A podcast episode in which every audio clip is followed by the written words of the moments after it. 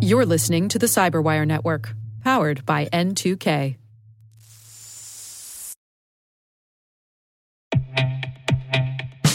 And now, a word from our sponsor, SpyCloud, the leader in operationalizing cybercrime analytics. Traditional threat intelligence is a thing of the past. Cyber criminals are stealing vast amounts of credentials, session cookies, and financial data every day, and it's hard to keep up. SpyCloud is the trusted partner businesses turn to to fully understand their darknet exposure risk and neutralize threats before it's too late.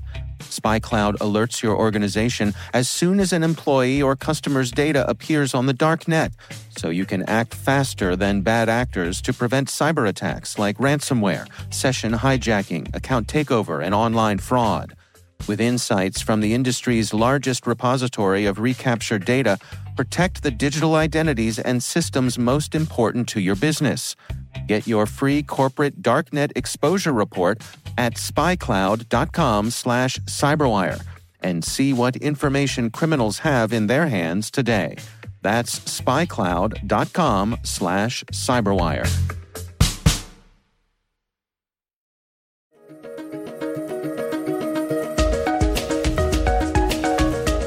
Hello, everyone, and welcome to the CyberWire's Research Saturday. I'm Dave Bittner, and this is our weekly conversation with researchers and analysts tracking down threats and vulnerabilities and solving some of the hard problems of protecting ourselves in a rapidly evolving cyberspace. Thanks for joining us.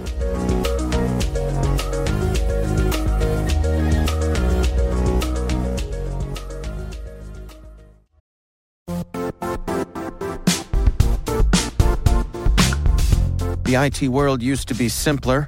You only had to secure and manage environments that you controlled. Then came new technologies and new ways to work. Now, employees, apps, and networks are everywhere. This means poor visibility, security gaps, and added risk. That's why Cloudflare created the first ever connectivity cloud. Visit cloudflare.com to protect your business everywhere you do business.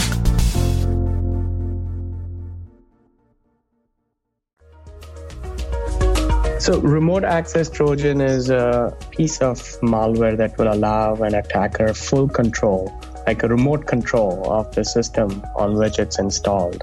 That's Deepen Desai, Senior Director of Security Research and Operations at Zscaler. He and his team have been analyzing a clever bit of malware they've named Cobian Rat. There are many popular rats out there like NJRat, H-worm is another variant what it allows the attacker to do is things like you know monitor your webcam take a recording of the audio from the surrounding using the microphone. Uh, the attacker can actually view all the system files download upload files execute anything he wants. So uh, that's basically a quick uh, nutshell of what a rat is capable of doing. And so take us through what uh, initially tipped you off about this new rat so initially, we thought this is just uh, yet another rat, uh, which was spawned off from the leaked NJ rat code. We saw the post in February 2017. What was uh, happening over there was the original author was offering a builder kit uh, for Cobian Rat for free, and this is not. Uh, I mean, it's it's not unusual. There are cases where someone's doing beta and encouraging people to test it out uh, so we just took it at, as yet another free rat. But once we started seeing some in the wild payloads for this family, uh, it caught our attention. Uh, we saw that it's no longer just something that's in testing. There are actually samples out there. We saw certain samples hit our cloud sandbox as well. And that's when we started analyzing not just uh, samples, but also the original builder kit using which those samples were generated. Once we started seeing a lot of malicious samples, and we've seen like 100 unique samples for this family till now, uh, we started analyzing the builder kit, basically reversed uh, the code behind it, and we observed that uh, the builder kit had a backdoor integrated by the original author the way it works is i mean you could call it a pyramid scheme as well uh, but there's just three layers so there's this original author who uh, constructed this builder kit the builder kit is then circulated using underground forums Uh, and then the second level operators, uh, malware operators uh, who fall for that, will take that kit, generate their own malware payload, configure it to talk to their own controlled CNC server. They will then leverage things like email spam, you know, botnets, exploit kits to circulate those payload to end users. Right. So each of those second level operators are forming their own botnet for their own uh, financial purposes. Right. They're they're making gains through stealing credentials. They're making gains through installing other malware families. Uh, everyone has their own agenda. Mm-hmm. But what's happening over here is uh, the CNC server that's sitting at the second level operator is secretly calling back to a paste bin URL that the original author configured. Right? And that's where it gets uh, a new command and control server, which is the backdoor CNC server that allows the attacker, the original guy, to communicate with all the victim machines, right? So, so he basically has access to all the botnets that are formed by the second level operators using his builder kit.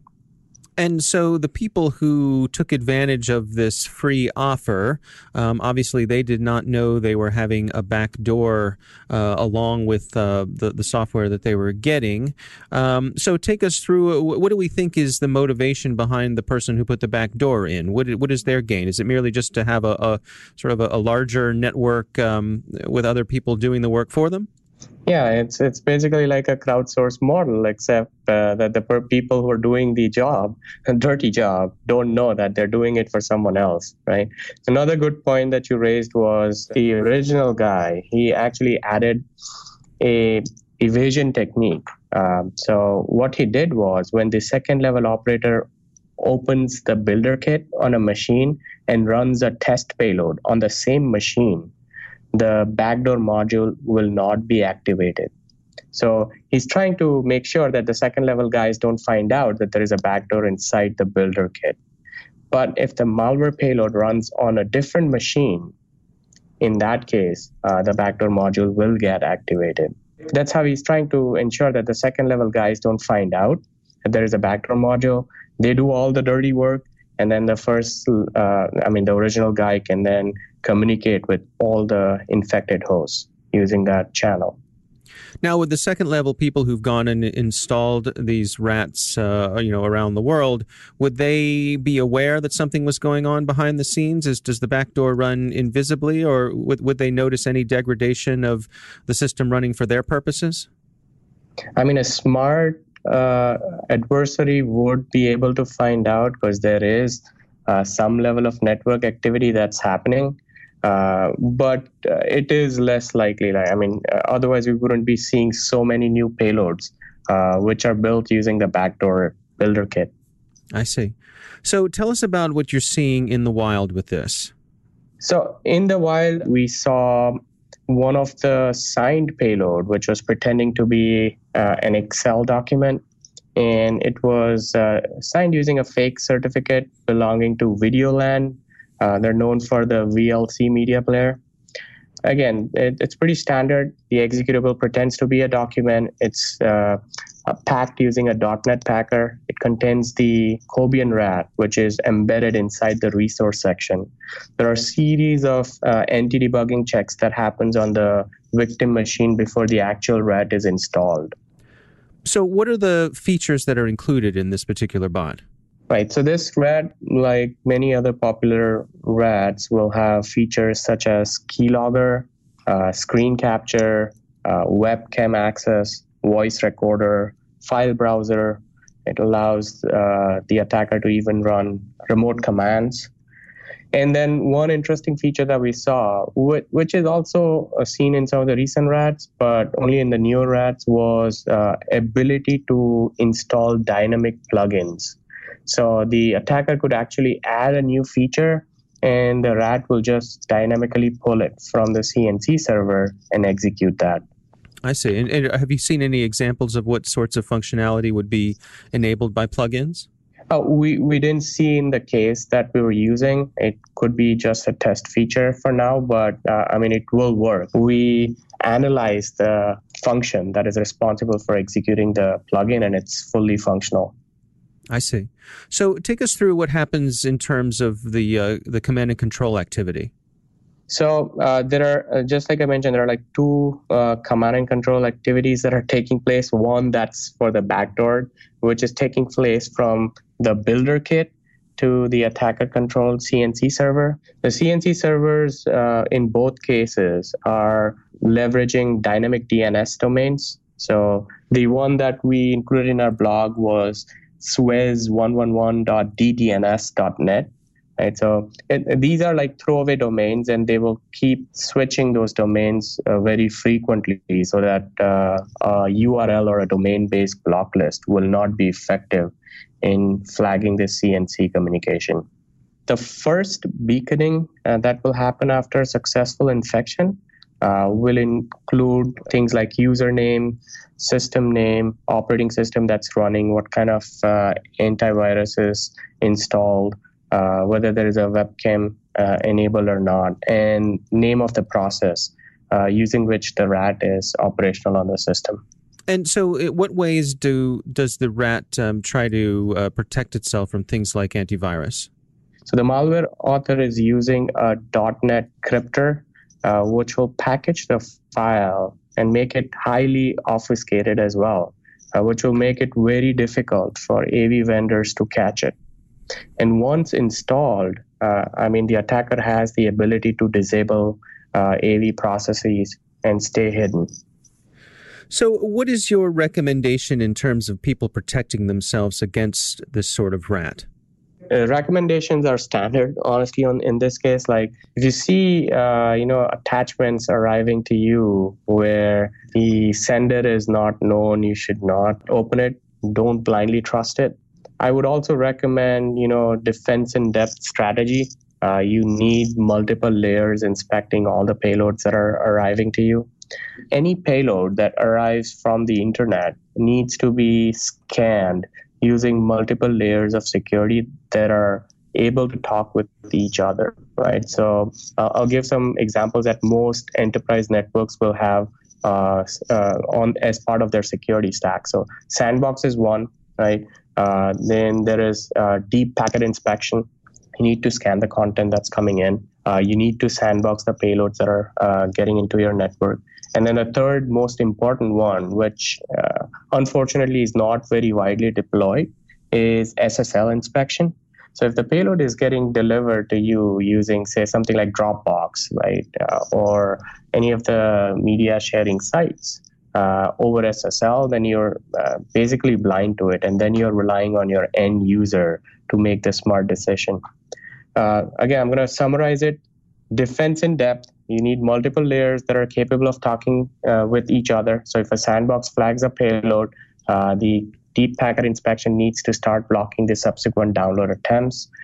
You need uh, user education, things that should not be clicked, opened, and then strict operating system level controls where you are not allowing all end users the ability to execute uh, unknown applications.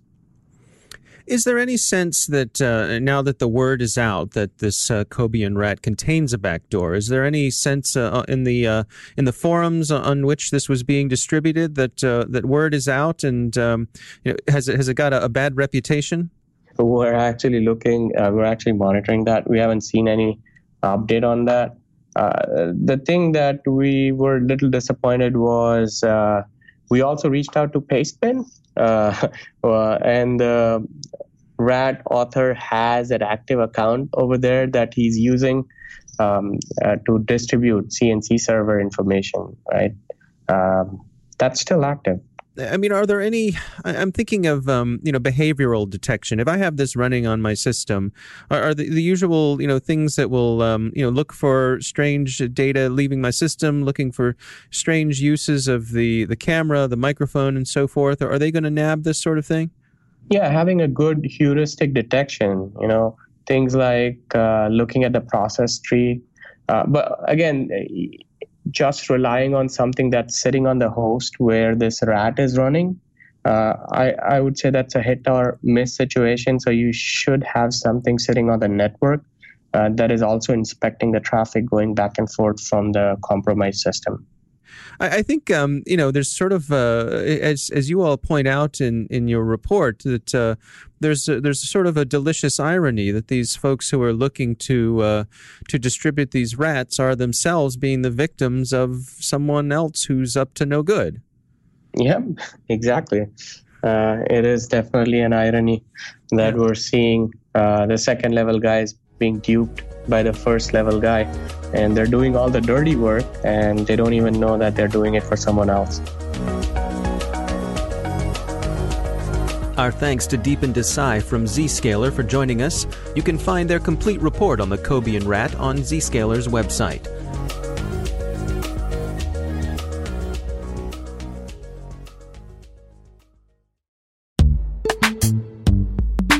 And now a word from our sponsor, Netskope. Netskope is a worldwide leader in SASE and Zero Trust. Its unified platform, Netskope One, provides optimized access and zero trust security for people, devices, and data anywhere they go, helping customers reduce risk, accelerate performance, and get unrivaled visibility into any cloud, web, and private application activity.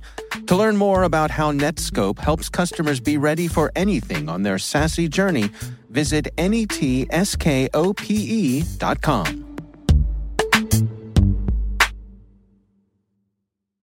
The CyberWire Research Saturday is proudly produced in Maryland out of the startup studios of Data Tribe, where they're co building the next generation of cybersecurity teams and technologies. Our amazing CyberWire team is Elliot Peltzman, Pru Prakash, Stefan Vaziri, Kelsey Bond, Tim Nodar, Joe Kerrigan, Carole Theriault, Ben Yellen, Nick Veliky, Gina Johnson, Bennett Moe, Chris Russell, John Petrick, Jennifer Eiben, Rick Howard, Peter Kilpie, and I'm Dave Bittner. Thanks for listening.